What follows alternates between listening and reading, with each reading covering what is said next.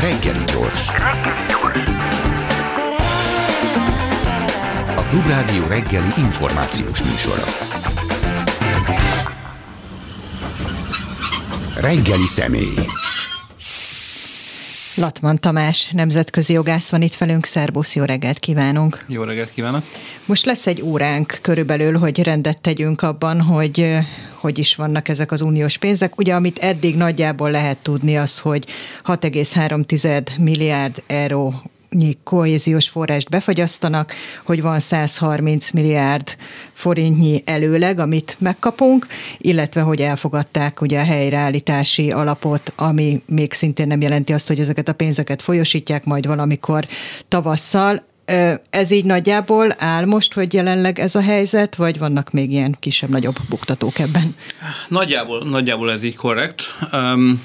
Szerintem érdemes azzal kezdeni egy picit, hogy miért akkor a, a zavar ebben a témában. Ennek a magyar belpolitikai, meg kommunikációs, meg egyéb szempontokon túlmenően nagyon sok egyéb oka is van, amiért az egész helyzet ennyire, ennyire, ennyire zavaros mindenki számára, aki nem ebben él minden napok, minden napokban, aki pedig ezzel foglalkozik, annak számára ez még zavarosabb egyébként. De ennek a egyik fő oka az, hogy az Európai Unió szemben a széles körben elterjedt közvélekedéssel nem egy monolit egység. Tehát nincs egy darab központi akarat sajtóban is nagyon sok helyen megjelenik, hogy az Európai Unió ezt mondja, Európai Unió azt mondja, gyakran ilyen nincs. Tehát az Európai Unió nevében, aki nyilatkozatokat szokott tenni, meg valamiféle önálló akaratképezésre képes, ez mondjuk az Európai Bizottság. De igazából a döntéshozó az Európai Unióban nem a bizottság a legtöbb kérdésben, és ugye ezzel lehet sokat hallani így a jogállamisági eljárás kapcsán is, hogy a tanácsnál van a döntés végső soron, ahol ugye a tagállami kormányok ülnek. Tehát ott meg ugye ott, ott ül a 27 Európai Uniós tagállam, a kormányaik meg úgy döntenek, hogy akarnak, a bizottságnak nagyon fontos szerepe van, mert javaslatokat, meg előterjesztéseket tesz, de a döntés végül a tanácsnál van, ahol a tanácsnál ugye az egyes tagállamok mindig úgy döntenek, hogy nekik jó általában. Lehet azt mondani, meg szoktuk gondolni, hogy a tanácsban a tagállamok úgy döntenek, ahogy az az Európai Uniónak, mint közösségnek jó, de ez vagy igaz, vagy nem, mert általában a tagállami kormányok mindig úgy döntenek, hogy nekik jó szokott lenni. Ebbe az alapvetően problémás képbe csatlakozik be az, hogy itt olyan eljárásról beszélünk, például a kondicionalitási vagy jogállami eljár, jogállamisági eljárás, ami soha korábban nem volt, ugye ez egy vadonatúj eljárás, nincs kialakult gyakorlata, a szabályai olyanok, hogy le vannak írva, aztán majd meglátjuk, hogy a gyakorlatban hogy fognak ezek, ezek átmenni. Ugye minden nemzetközi szervezet esetében egy létező jelenség, hogy hogy bár a tagállamok megállapodnak bizonyos eljárási szabályokban, aztán a gyakorlatban az vagy átmegy, vagy nem megy át, vagy másféleképpen megy át. Ennek egyik legjobb történelmi példája, amikor az ENSZ biztonsági tanácsában a vétójog gyakorlásának a hogyanja és a mikéntje, ahol egy úgyis egy egészen eltérő gyakorlat alakult ki, mint amit az alapok már egyébként tartalmaz.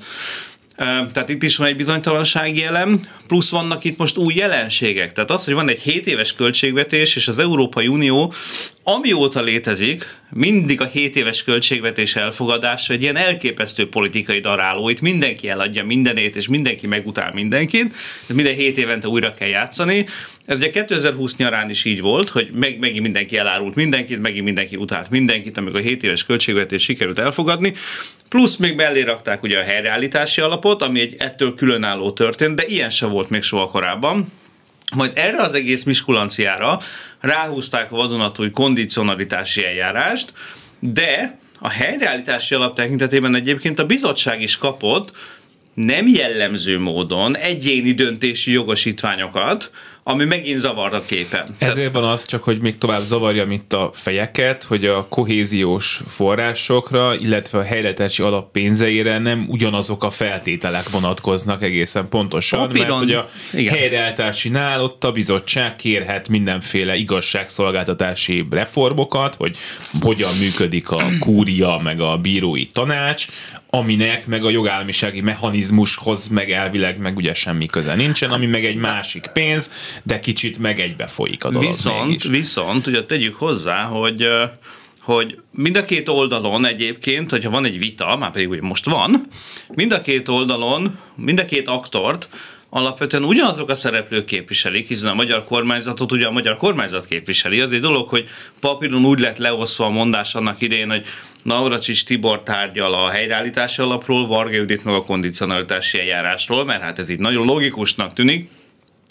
A gyakorlatban nyilván van koordináció, tehát igazából egy szereplőt látunk a magyar kormányzat oldalán, magát a magyar kormányt, Míg a másik oldalon, ugye itt is külön vannak osztva a dolgok, de mind a két oldalon igazából, mind a helyreállítási alap, mind a kondicionalitási eljárásban első körben a bizottság van, tehát igazából itt kétszer kettő szereplő tárgyal egymással, akik egyébként kétszer egyet jelentenek ténylegesen, viszont azt nem lehet tudni, mert ez nem nyilvános adat jellemzően, hogy akár a magyar kormányon akár a bizottságon milyen jellegű koordináció van. Azt lehet feltételezni, mert logikusnak tűnik, és ez az, amit kívülállóként az ember le tud vonni következtetést, hogy amikor megfogalmaznak bizonyos jogállamisági kritériumokat és problémákat a helyreállítási alap tekintetében a bizottság oldaláról, akkor ugyanazokat a kritikákat fenn fogják tartani utána a kondicionalitási eljárás tekintetében is, hiszen hogyha egyszer egy szereplő azt mondja, hogy neki valami nem tetszik, akkor nem fog neki tetszeni csak azért, mert éppen most másról tárgyalnak. Tehát ezt lehet tudni. Ahogy azt is lehet tudni, hogy a magyar kormányzati álláspont mind a két ágon valószínűleg azonos lesz, bár ahogy a Orbán kormány tud kreatívnak lenni időnként az Európai Uniós dolgokban, én már azon se lepődnék meg néha, hogyha igazából úgyis az számít, hogy a belpolitikában mit, akkor mit lehet kommunikálni, tehát tök mindegy, hogy Brüsszelben mit mondanak.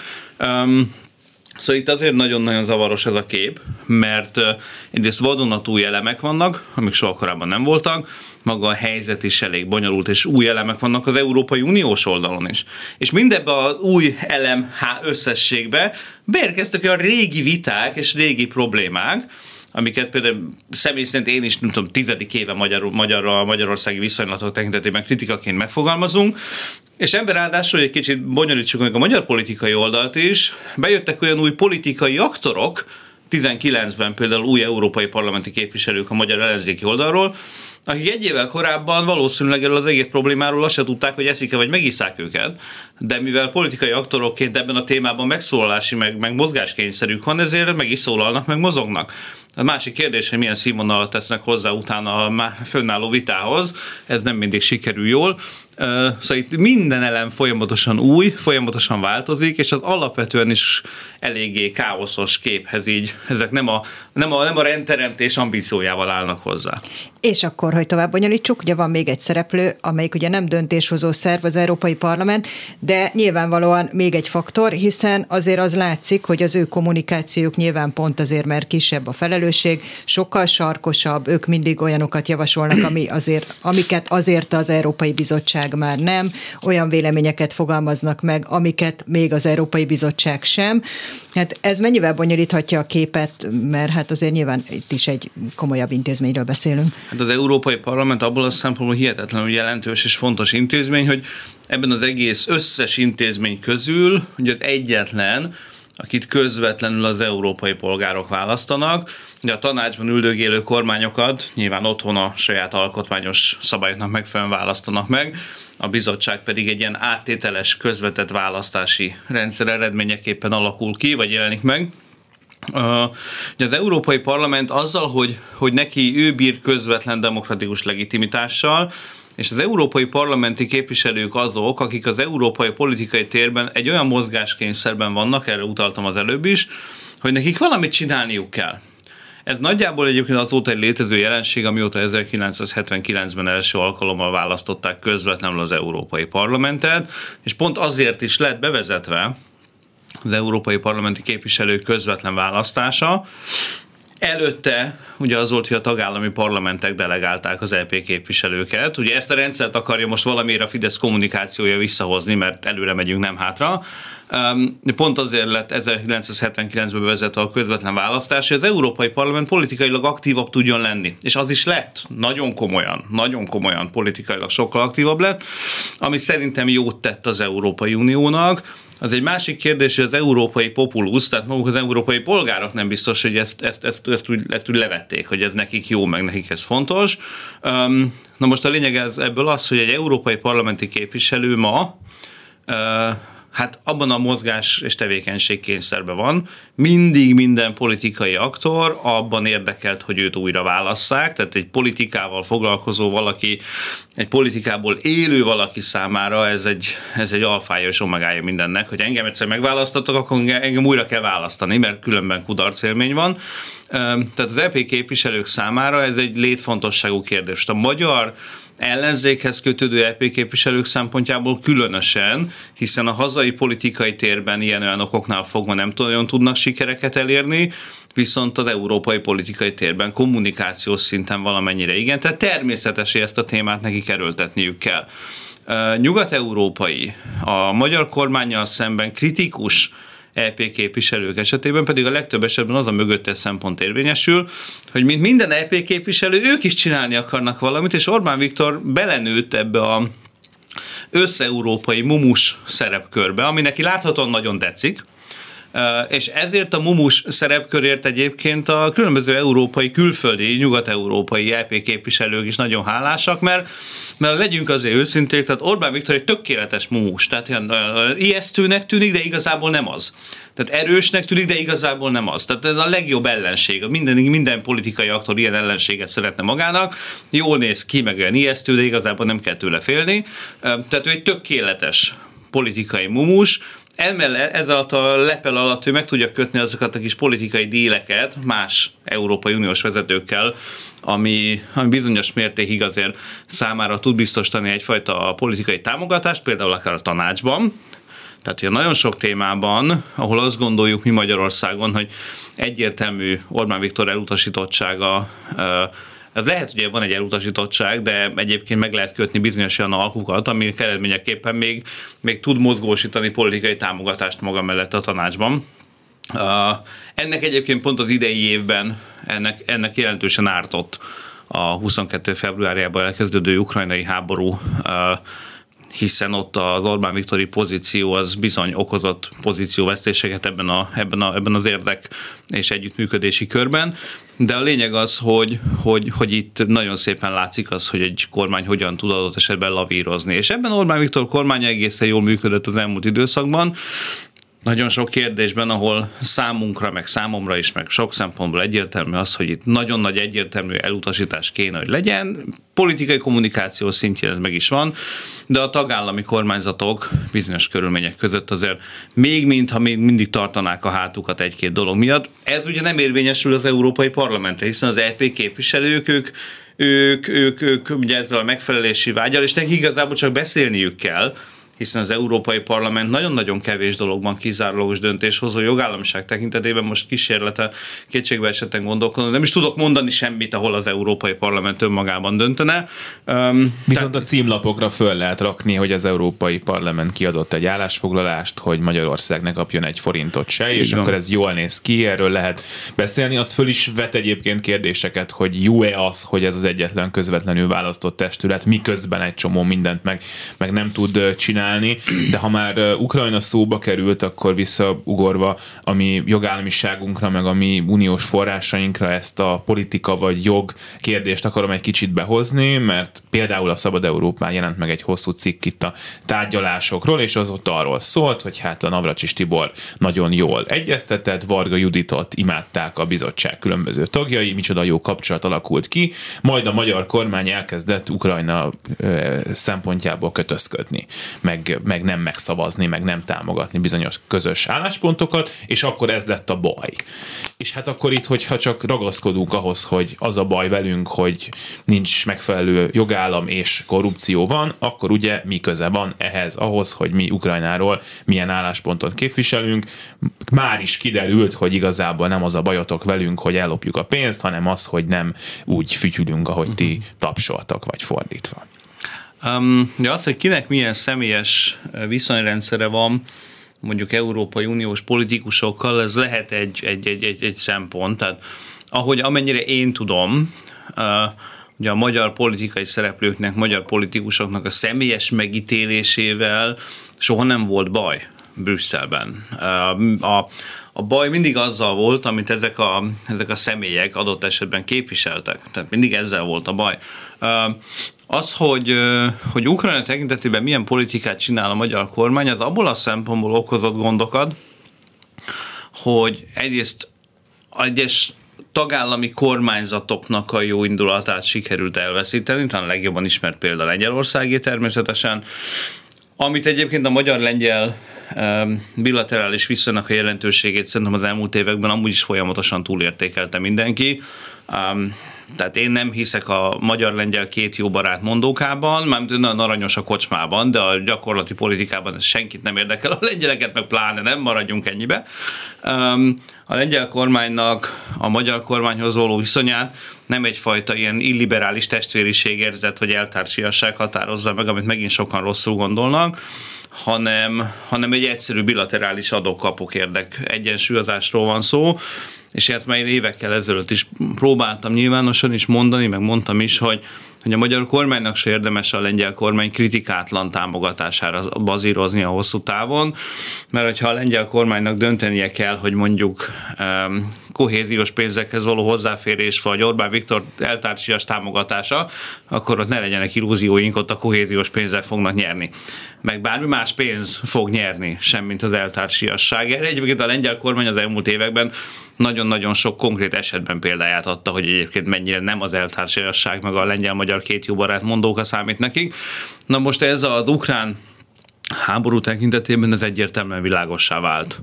És önmagában ugye szemben megint a széles körben elterjedt tévhittel, önmagában Lengyelország nem tudna sok mindent megvétózni, vagy megblokkolni, ami Magyarország számára fájdalmas lenne. Hát a hetes cikkel csak azt elengedték, nem Hát a hetes cikkel szerinti eljárásnál, hogy a második szakaszban van konszenzus kényszer, de mondok rosszabbat, hogy ez az eljárás nem a második szakaszában akadt meg, hanem az elsőben. És az első szakaszban négyötödös többség elég és már ez a négyötödös többség sincs meg Magyarország elítélésére a rossz hírek szerint. Tehát azért akadt meg az eljárás, és azért van az, hogy a magyar kormány állandóan elmondja, hogy tessék már lezárni a hetedik cikk szerinti eljárást, mert ugye tudják, hogy ez egy szavazást jelent. És azt nyilván a magyar kormány tudja, hogy nincs meg a négy-ötöd az elítélésre, tehát persze, hogy veri az asztalt, hogy akkor ezt azonnal zárjuk le, tehát még a négyötöd sem egyértelmű, amennyire én tudom, és ezért van az, hogy a, hogy a tanács éppen aktuális soros elnöksége mindig szembesül ezzel a problémával, és mindig az a mondás, hogy hát az nagyon ciki, hogyha négy ötöt sincs meg, úgyhogy ezt inkább engedjük el a fenébe.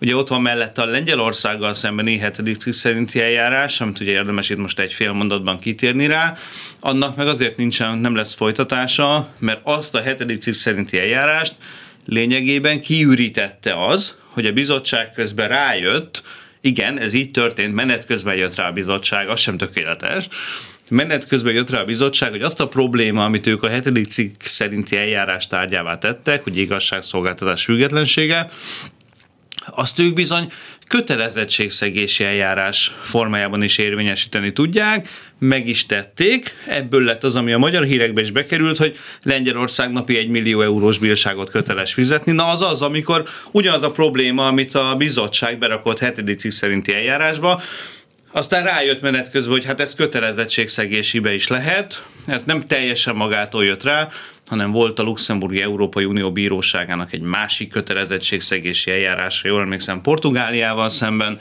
ami ugyanilyen jogállamisági témát érintett, és akkor csapott a fejére a bizottság, látva a bíróság ítéletét, hogy jé, hát ezt így is lehet.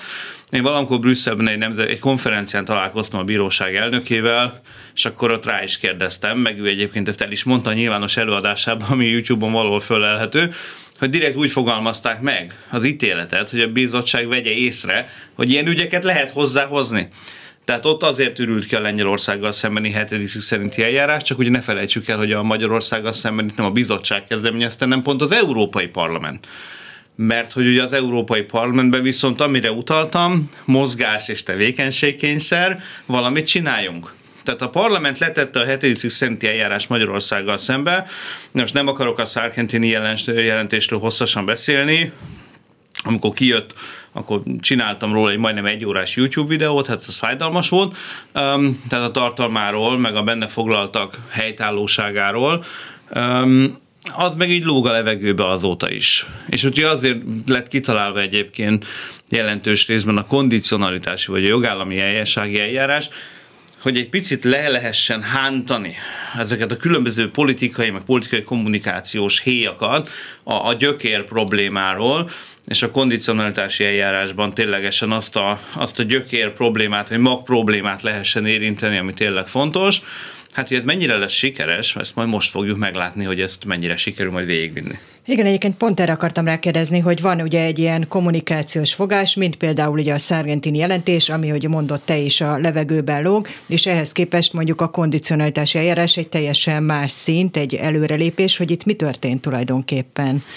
Ugye alapvetően az volt az elgondolás, a, volt egy nagy grand strategy jellegű elgondolás. Ez az volt, hogy a jogállamisági problémák esetében ténylegesen a pénzek elvonásával lehessen bizonyos mértékig szankcionálni egy olyan kormányzatot, amelyik ezért felelős. Ez egy nagyon régi ötlet, nagyon régi koncepció az Európai Uniós gondolkodásban. Mik ennek a lehetséges akadályai és problémái? Van egy nagyon egyszerű, hogy az Európai Unió működésében mindig egy ilyen szent grál kérdése, ez a hatáskörök problémája. Mit tehet meg az Európai Unió, és mit nem? Ez annyira fontos kérdés, hogy még a magyar belpolitikában is megjelenik egyébként identitás képző elemként, csak nem veszük észre, hogy az, amikor a kormány és a Fidesz folyamatosan a nemzetek Európájáról beszél, és ehhez képest most az elmúlt két évben a demokratikus koalíció ugye meghatározta magát, mint Európai Egyesült Államok, akkor lényegében a magyar belpolitikában is kialakult a dihotómiája ennek az európai szintű vitának, hogy, hogy föderális államot akarunk, vagy nemzetközi szervezet akarunk maradni.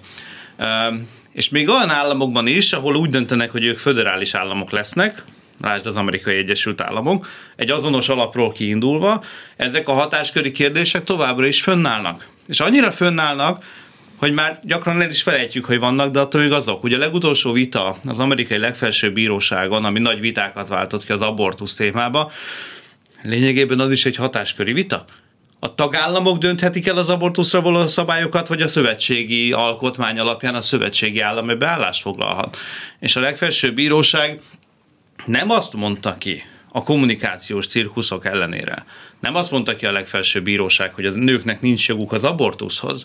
Tehát lehet ezt így értelmezni, és sokan így is értelmezik, de az igazság az, hogy az amerikai legfelsőbb bíróság azt mondta, hogy ebben nem a szövetségi kormánynak kell döntenie, hanem a tagállamoknak. Most erre jöttek azok a déli egyéb államok, ahol ezek után őrült módon visszavezettek abortusz ellenes szabályokat, de igazából ez egy hatásköri vita. Az Amerikai Egyesült Államok alkotmányos történetében a legtöbb ilyen nagy vita, fegyvertartás, minden egyéb, ezek mind hatásköri jellegű viták.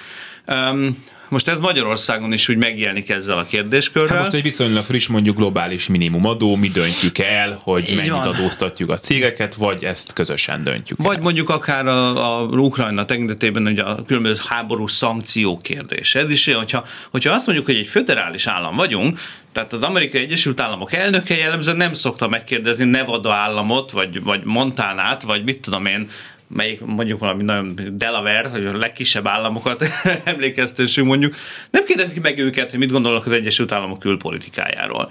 Esetleg a Delaware-i szenátor a szenátusban szavaz, ott az neki jelentős szava van, mert pici állam ehhez képest hogy a száz szenátorból kettő onnan jön, tehát van szavunk, de igazából nincsen blokkoló képességük. Az uniós szankciók tekintetében ugyanezt a vitát látjuk lényegében. És ezért nagyon viccesnek tartom, és egy kicsit inkonzisztensnek, amikor mondjuk a kormány azt mondja, hogy hogy hát a külpolitikai szankciók tekintetében mindenképpen vétójog ezerrel, de a közös hadsereg az kell. Na most ezt azért mindenki gondolja végig, hogy ne legyen közös politikai döntéshozatal külpolitikában, de azért legyen közös hadsereg, amit akkor a nem létező közös döntéshozatal alapján hogyan lehet majd alkalmazni. Mindegy, ezt most engedjük el. Csak utalnék arra, hogy itt milyen viták vannak egyébként ebben a kérdésben. Um, tehát a lényeg, hogy az Európai Unióban egy nagyon komoly probléma volt, hogyha még valamiféle jogállamisági kritikák tekintetében a pénzeket meg is tudjuk vonni, azt hogyan? Meg kellett találni a hatásköri kapcsolót, és ez nem más, mint az uniós pénzek. Ezért lett az, hogy az új jogállamisági eljárás az igazából a pénzekről szól, mert másról nem tud szólni. Tehát nincs másban uniós hatáskör mert az Európai Unió, és ezt megint le kell szögezni, jogi értelemben egy nemzetközi szervezet. Tehát nem mondhatjuk azt. Pontosan lehet, hogy mondhatnánk, meg lehet, hogy nekünk tetszene is, de attól még a valóság nem ez. És az Európai Bizottság, akinek az a dolga, hogy működtesse ezt az egészet, az nem teheti meg, hogy, hogy, hogy, hogy figyelmen kívül hagyja ezeket a tényezőket. Ezért van az, hogy nagyon sok kérdés elhasal az Európai Uniós jogalkotásban. Lást például legutoljára a Minority Safe Pack kezdeményezés, amit sokan nem értenek, hogy miért. Azért, mert a bizottság nagyon világosan az első pillanatban megmondta, hogy, hogy bizonyos uniós hatáskörökből kilóg azok az elképzelések, amit, amit ez tartalmaz. És ez, ez így is fog maradni, ez nem változik, mert most mindaz, amiről Abban te beszél, minden, igen. minden megváltozhat, igen. ha arra tagállami konszenzus van. De hogy most nincs egy olyan helyzet, amikor akár tagállami konszenzus is lehet, most az tűnik így a február, főleg február óta, hogy van egy erősödő integráció, van egy kondicionalitási eljárás, tehát egy csomó olyan dolog, ami pont, hogy afelé vezet, amit Ez a tagállamok politikai döntésén múlik. Tehát, hogy a tagállamok úgy döntenek, és azért nagyon, nagyon izgalmas mindig, amikor olyan inger éri a rendszert, mint mindig minden rendszer valahogy reagál az ingerekre. Most jelenleg az Európai Uniós politikai struktúra, meg az egész rendszer például az ukrajnai háborús válságra azzal reagál, hogy a szankciók elfogadásának folyamatában folyamatosan szembesül azzal, hogy mi van akkor, hogyha egy tagállamnak valamilyen oknál fogva, most ne nyissuk meg, meg hagyjuk, hogy miért, vagy Magyarország miért akar mindent megvétózni, de ezzel szembesül a rendszer, hogy vajon fenntartható-e ez így ebben a formában ilyenkor, vagy el kell mozdulni valamilyen irányba, vagy le kell adni az ambíciókból.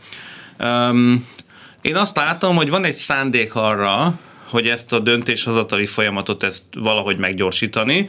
Ez úgy megjelenik az ilyen mondásokban, hogy el kell venni a vétójogot, most ez önmagában nem lesz elvéve. Tehát ezt egyoldalú módon nem tudják elvenni. Megint történelmi példákat tudok hozni integráció elmélet, meg integráció történetből.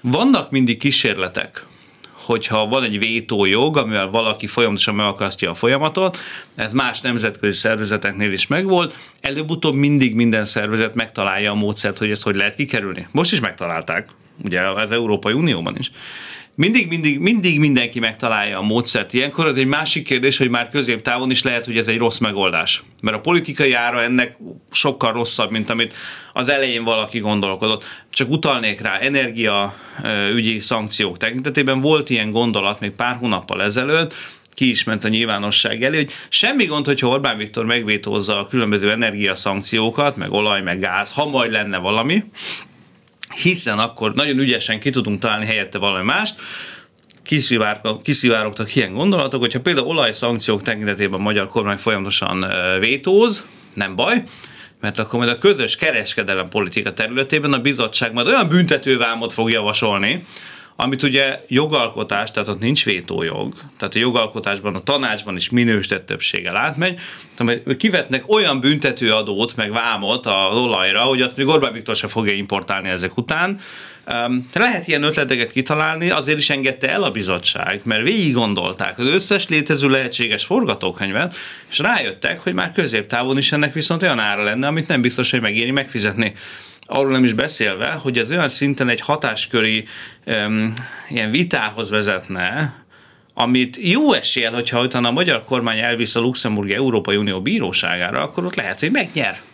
És itt van egy politikai gondolkodás a bizottság részéről, kicsit jogon kívül ide a joggal kapcsolatos elem. Nem lehet nem észrevenni, hogyha valaki figyeli az elmúlt éveken. Az Európai Bizottság kínosan igyekszik elkerülni, hogy bármilyen témában ő pert veszítsen Orbán Viktorral szembe nem azért, mert Orbán Viktorral van baj, hanem azért, mert politikai értelemben az gyilkos hatású lenne a bizottságra nézve. Hát meg azért a vétók mögött mégiscsak vannak választók, meg országok, és hogyha mi úgy nézzük, hogy mi nem szeretjük Orbán Viktort, és Orbán Viktor állandóan vétózik és akadályoz minden jó dolgot, akkor erre könnyű mondani, hogy akkor ezt ő ne csinálhassa, de ha meg úgy nézzük, hogy Magyarország meg tudja vétózni akkor is a neki káros dolgok egy részét, hogyha mindenki ellene van, akkor ez meg nem biztos, hogy sőt, biztosan nem akarnánk ezt a lehetőséget elveszíteni. Nem, és te... más tagállamok sem akarják. Persze, hogy nem akarják, pont ezért az nem olyan egyértelmű, hogy most minden tagállam azt fogja mondani, hogy akkor bontsuk le a vétójogot a külpolitikában. Hát csak gondol, utalnék rá, hogy az a tagállamoknak gyökeresen széttartó külpolitikai érdekei vannak. Tehát azt soha ne várjuk majd el, meg soha ne gondoljuk, hogy majd mondjuk egy Németország és egy Franciaország az izraeli-palesztin konfliktus ügyében valaha egységes álláspontra lesz kényszeríthető. Amikor Franciaországban a választók egy jelentős része muszlim, és reflexből utálja Izraelt, mert azok ugye zsidók, és szegény palesztinokat megbántják, míg Németország folyamatosan ott van, hogy azért Izrael szemben van egy történelmi adósságérzete, ezt is azt gondolom, hogy nem nagyon kell magyarázni, akkor ott ne higgyük, hogy ez a két állam valaha abban meg fog tudni állapodni, hogy ők most mindenben marhára egy, együtt fognak működni az izraeli-palesztin konfliktus kérdésében. Ugorjunk vissza picit a jogállamisági eljárásra, és arra, hogy ez vajon működik-e, mert ugye amikor ezt az egészet bevezették, akkor ezt a magyar kormány elvitte a bíróság, és ott a bíróság hozott egy döntést, ami arról szólt, hogy ez oké, okay, tehát lehet csinálni, de azt is elég szigorúan kikötötték, hogy mire lehet használni. Tehát, hogy nagyon bizonyítani kell a jogállamisági problémák összefüggését az uniós pénzeknek a elköltésével, azoknak a biztonságával. És itt azért nekem vannak kérdéseim, hogy ez mennyire sikerül, vagy mennyire nem sikerül, miközben most úgy néz ki, hogy a magyar kormány egyébként mindent elfogad, mindent megszavaz, amit, amit mondanak neki, és én arra számítok, hogy a következő hónapokban is azt fogjuk látni, hogy a magyar kormány benyújt minden jogszabályt, amit kérnek tőle, majd meglátjuk, hogy hogy működik, de hogy elfogadjuk, és most úgy tűnik, hogy ez működik, lehet hatni. A... a gyorsan kezdetnek, én még abban sem vagyok biztos, hogy ezt kérték a magyar kormánytól. Tehát itt azért a kommunikációban az egyik legnagyobb, nem akarom azt mondani, hogy hazugság, mert nem biztos, hogy ez direkt hazugság, vagy csúsztatás, vagy bármi egyéb, de én nem tudok róla, hogy a bizottság konkrétan bármit is kért volna, vagy feltételt támasztott volna, Egyébként pedig, hogyha bárki józan észre végig gondolja a dolgot, a bizottság ekkora hülyeséget, hogy integritás hatóság biztos, hogy nem kér.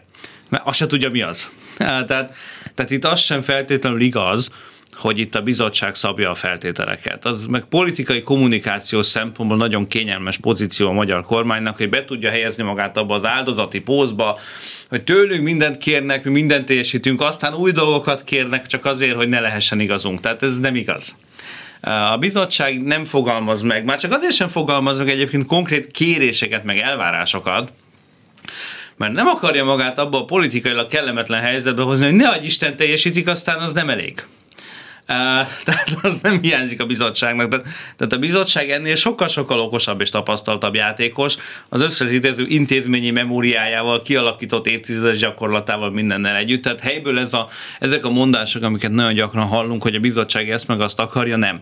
Ez nem így van. Itt a magyar kormány tett vállalásokat, amikkel ő egy nagyon érdekes, ilyen, ilyen balanszírozós helyzetben tartotta magát, hogy próbált olyan vállalásokat tenni, amiket meg tud valósítani úgymond ingyen, és ezek nem biztos, hogy tényleges veszélyt fognak ránézve jelenteni. Tehát most megnézzük az integritás hatóságot, hát ez minden, csak nem veszély. Akár is nézzük.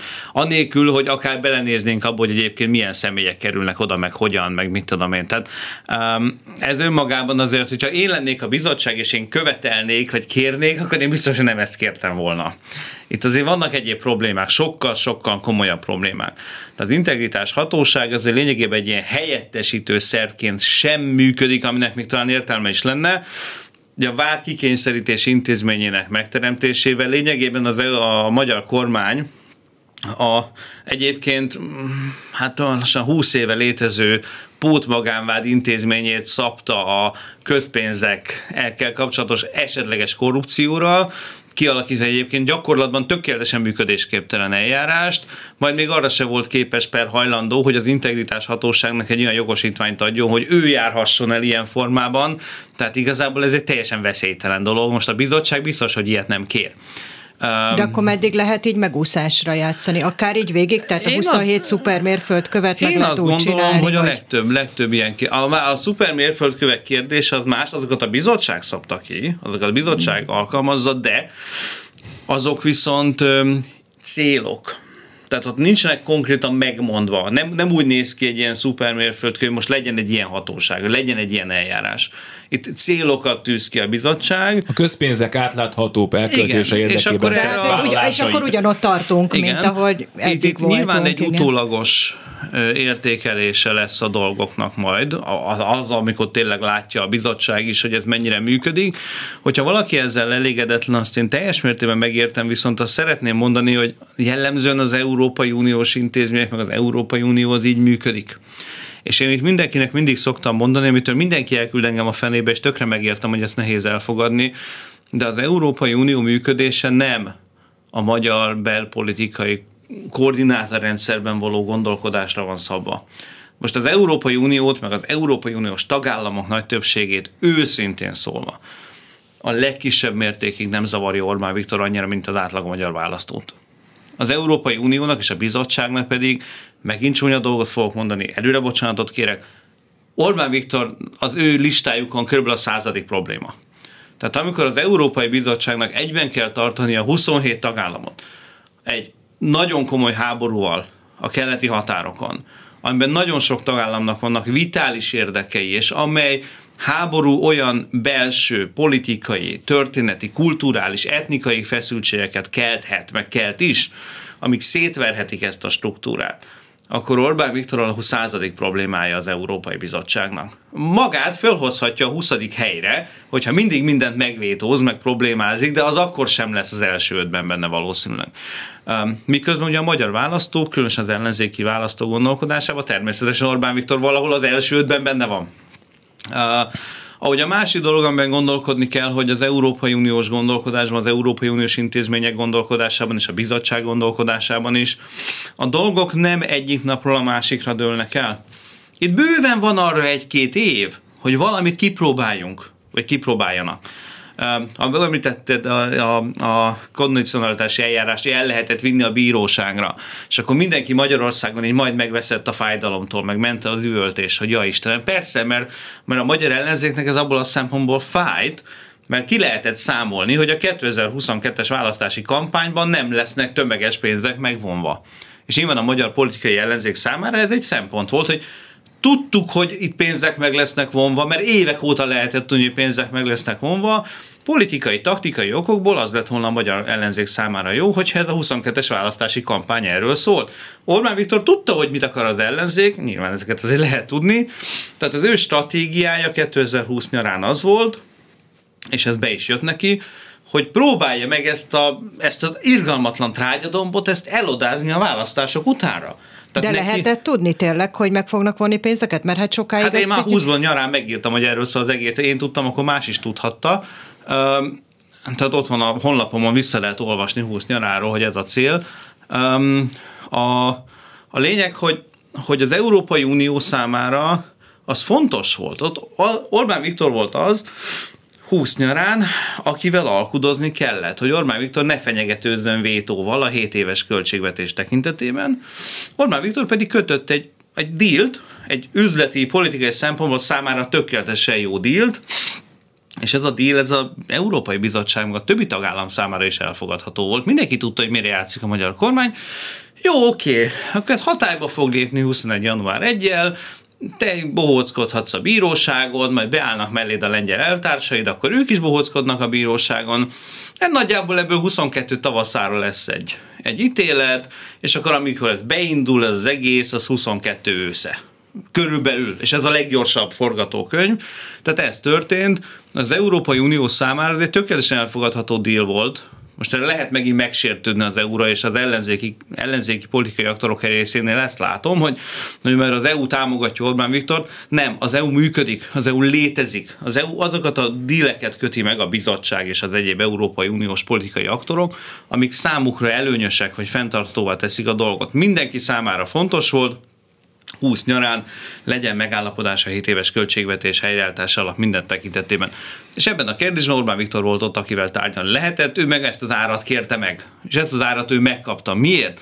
Mert az Európai Unió számára majdnem mindegy, hogy Orbán Viktor 22-ben, vagy 26-ban, vagy 30-ban fog megbukni egy választásokon. Alapvetően az Európai Uniós politikai aktorok tagállami politik, más tagállami politikusok számára értelmezhetetlen, hogy a magyar választók miért választják meg mindig Orbán Viktor, de ha megcsinálják az ő dolguk, tehát ők ebben nem szólnak bele. Hát ezzel ők együtt élnek most megint, és a kérdés például az, hogy most ebből következik-e az, hogy ha úgyis Orbán Viktor van, akkor előbb-utóbb úgyis neki kell majd odaadni azt a pénzt, vagy ennek a pénznek egy részét. Azt akarom kérdezni, ugye mondtad azt, hogy a magyar kormány most sok szempontból mondhat bármit, hogy tőle miket kérnek, és ők teljesítették, és aztán megint kérnek valami mást. Szóval, hogy tényleg tudjuk-e azt, hogy most mit kell ahhoz a magyar kormánynak egészen pontosan csinálnia, hogy minden uniós forrást megkapjunk. Aztán maximum, ha valamit rosszul költünk el, majd visszaveszik, oké. Okay. Mert hogy én ezt nem tudom, és a kormány kommunikációból is úgy tűnik, hogy hát mintha ők se tudnák, meg szeretnék a bizottságra úgy rátolni, hogy ezek majd úgy is megint kérnek valamit.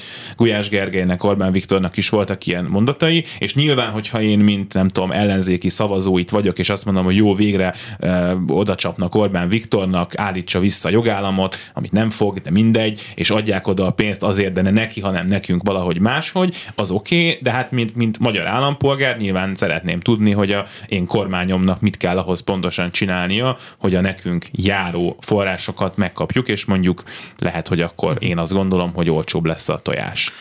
Hát most nagyon sok kérdés volt egybe, érdemes kicsit szétválasztani.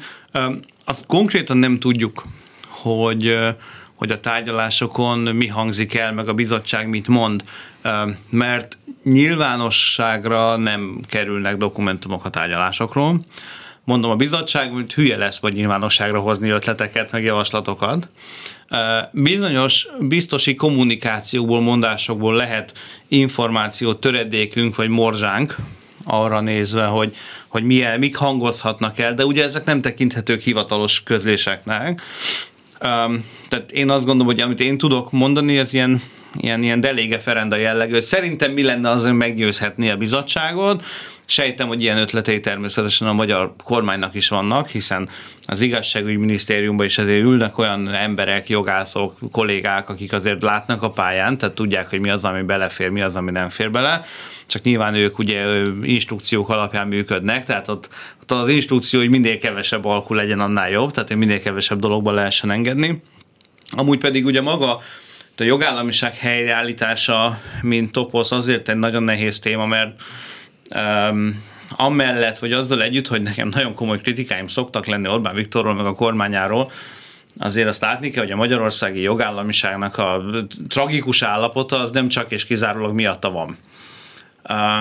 Tehát bocsánatot kérek, de amikor a Nemzetbiztonsági Szakszolgálat lehallgatja, hogy a végrehajtói kamara elnöke azról, arról egyeztet egy bírósági vezetővel, hogy hogy kéne kirúgni egy bírót, mert neki nem tetszik az ő pofája, és akkor az adott bírósági vezető elmagyarázza, hogy hát kirúgni nem feltétlenül fogom tudni, de pokolá tudom tenni az életét, ha jó. Um, tehát én nem hiszem, hogy ezt a beszélgetést önmagában például kifejezetten és kizárólag Orbán Viktor szelleme lengte volna be.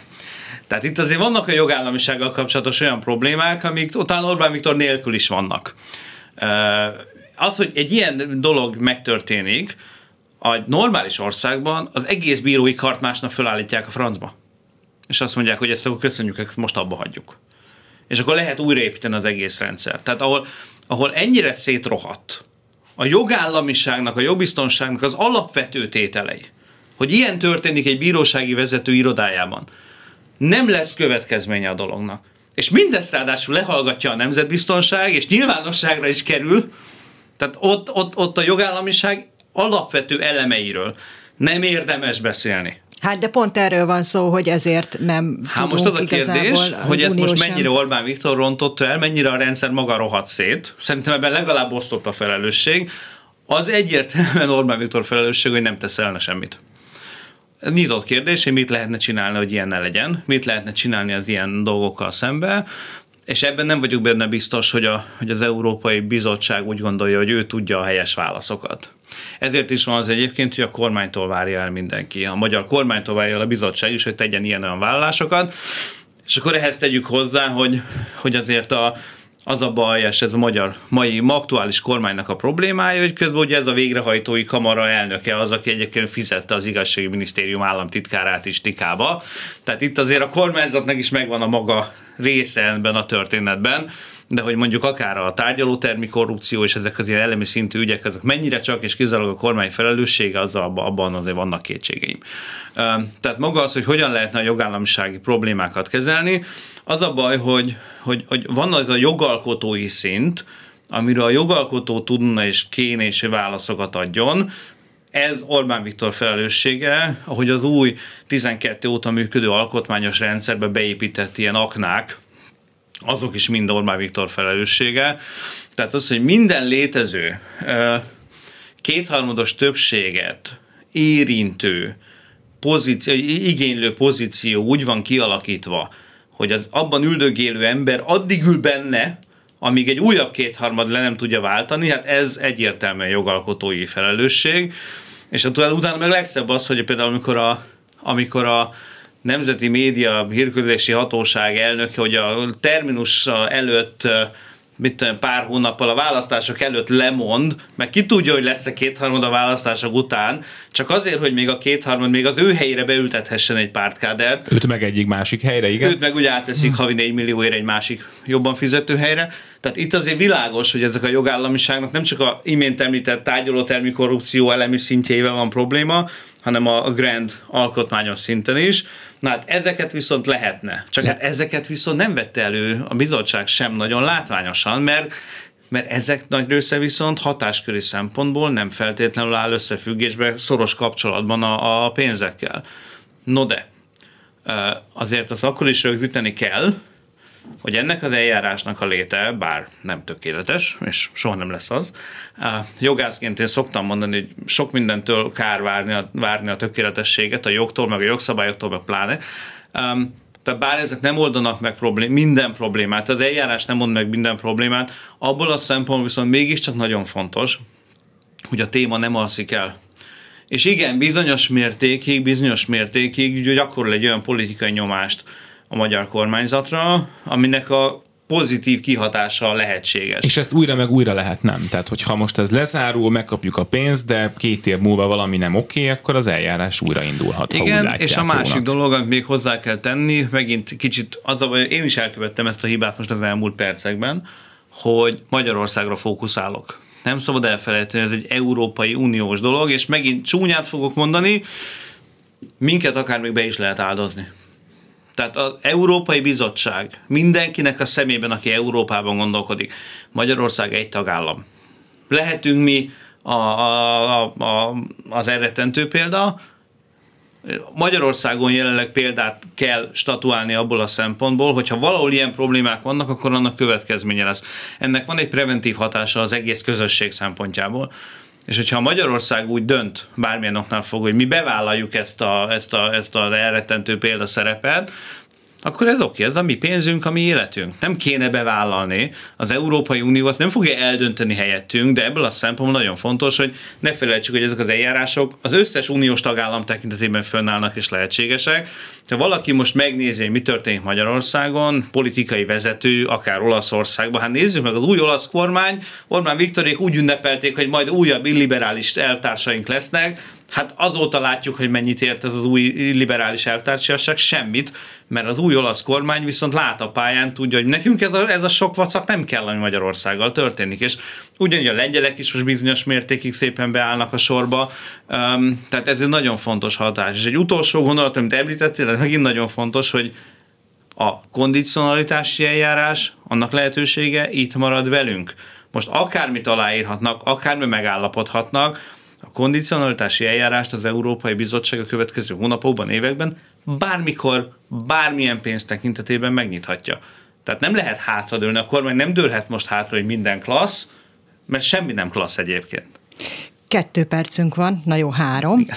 Kettő és fél, de mire elmondom, már csak kettő Tehát, hogy pont erről akartalak így utoljára megkérdezni, hogy azért Orbán Viktornak voltak olyan pillanatai, amikor valamennyire tényezőnek számított az Unióba, pont amikor ugye ezek a populista erők kezdtek megerősödni, és most innen jutottunk el oda, amit te is mondasz, hogy jön egy populista olasz kormány, de már inkább nem akarnak Orbán Viktorral. Tehát ez egy folyamat, ahogy erodálódik Orbán Viktornak a ereje, presztízse az unión belül, vagy, vagy hogy ez, ez most mi? Ez pontosan, ahogy, ahogy mondtad, nagyon-nagyon helytálló, ez így van. Természetesen ezt a folyamatot a magyar belpolitikai kommunikációban megpróbálják másnak beállítani, mint ami. De igazából, amit látunk évek óta, um, és megint azt mondom, két éve már megírtam, de ez megvan az, hogy ez egy folyamat. Ez egy folyamatos pozíció és befolyásvesztés. És ebben a, a, a cenzúra az volt tényleg, amikor a Fidesz kitették az Európai Néppártból. Persze ő lépett ki, igen. Tehát ez része Tudjuk. ugye a, a sztori építésnek. Azóta láthatóan van egy igyekezet arra, hogy egy önálló európai parlamenti frakciót, egy európai pártcsoportot sikerül létrehozni, az a probléma, ahol szerintem Orbán Viktor politikai stratégái félremérték, félre gondolták ezt az egészet, hogy az való igaz, hogy mindenki, aki az Európai Parlamentben jelen van, az nagyon szeretne valamilyen politikai csoporthoz tartozni, mert az Európai Parlament működésében a csoportok, a frakciók, az leegyszerűsítem a dolgot, hogy hihető legyen, pénz marha sok pénzt. Tehát, hogy te frakcióhoz tartozol, akkor kapsz plusz pénzt, mert a frakció kap plusz pénzt.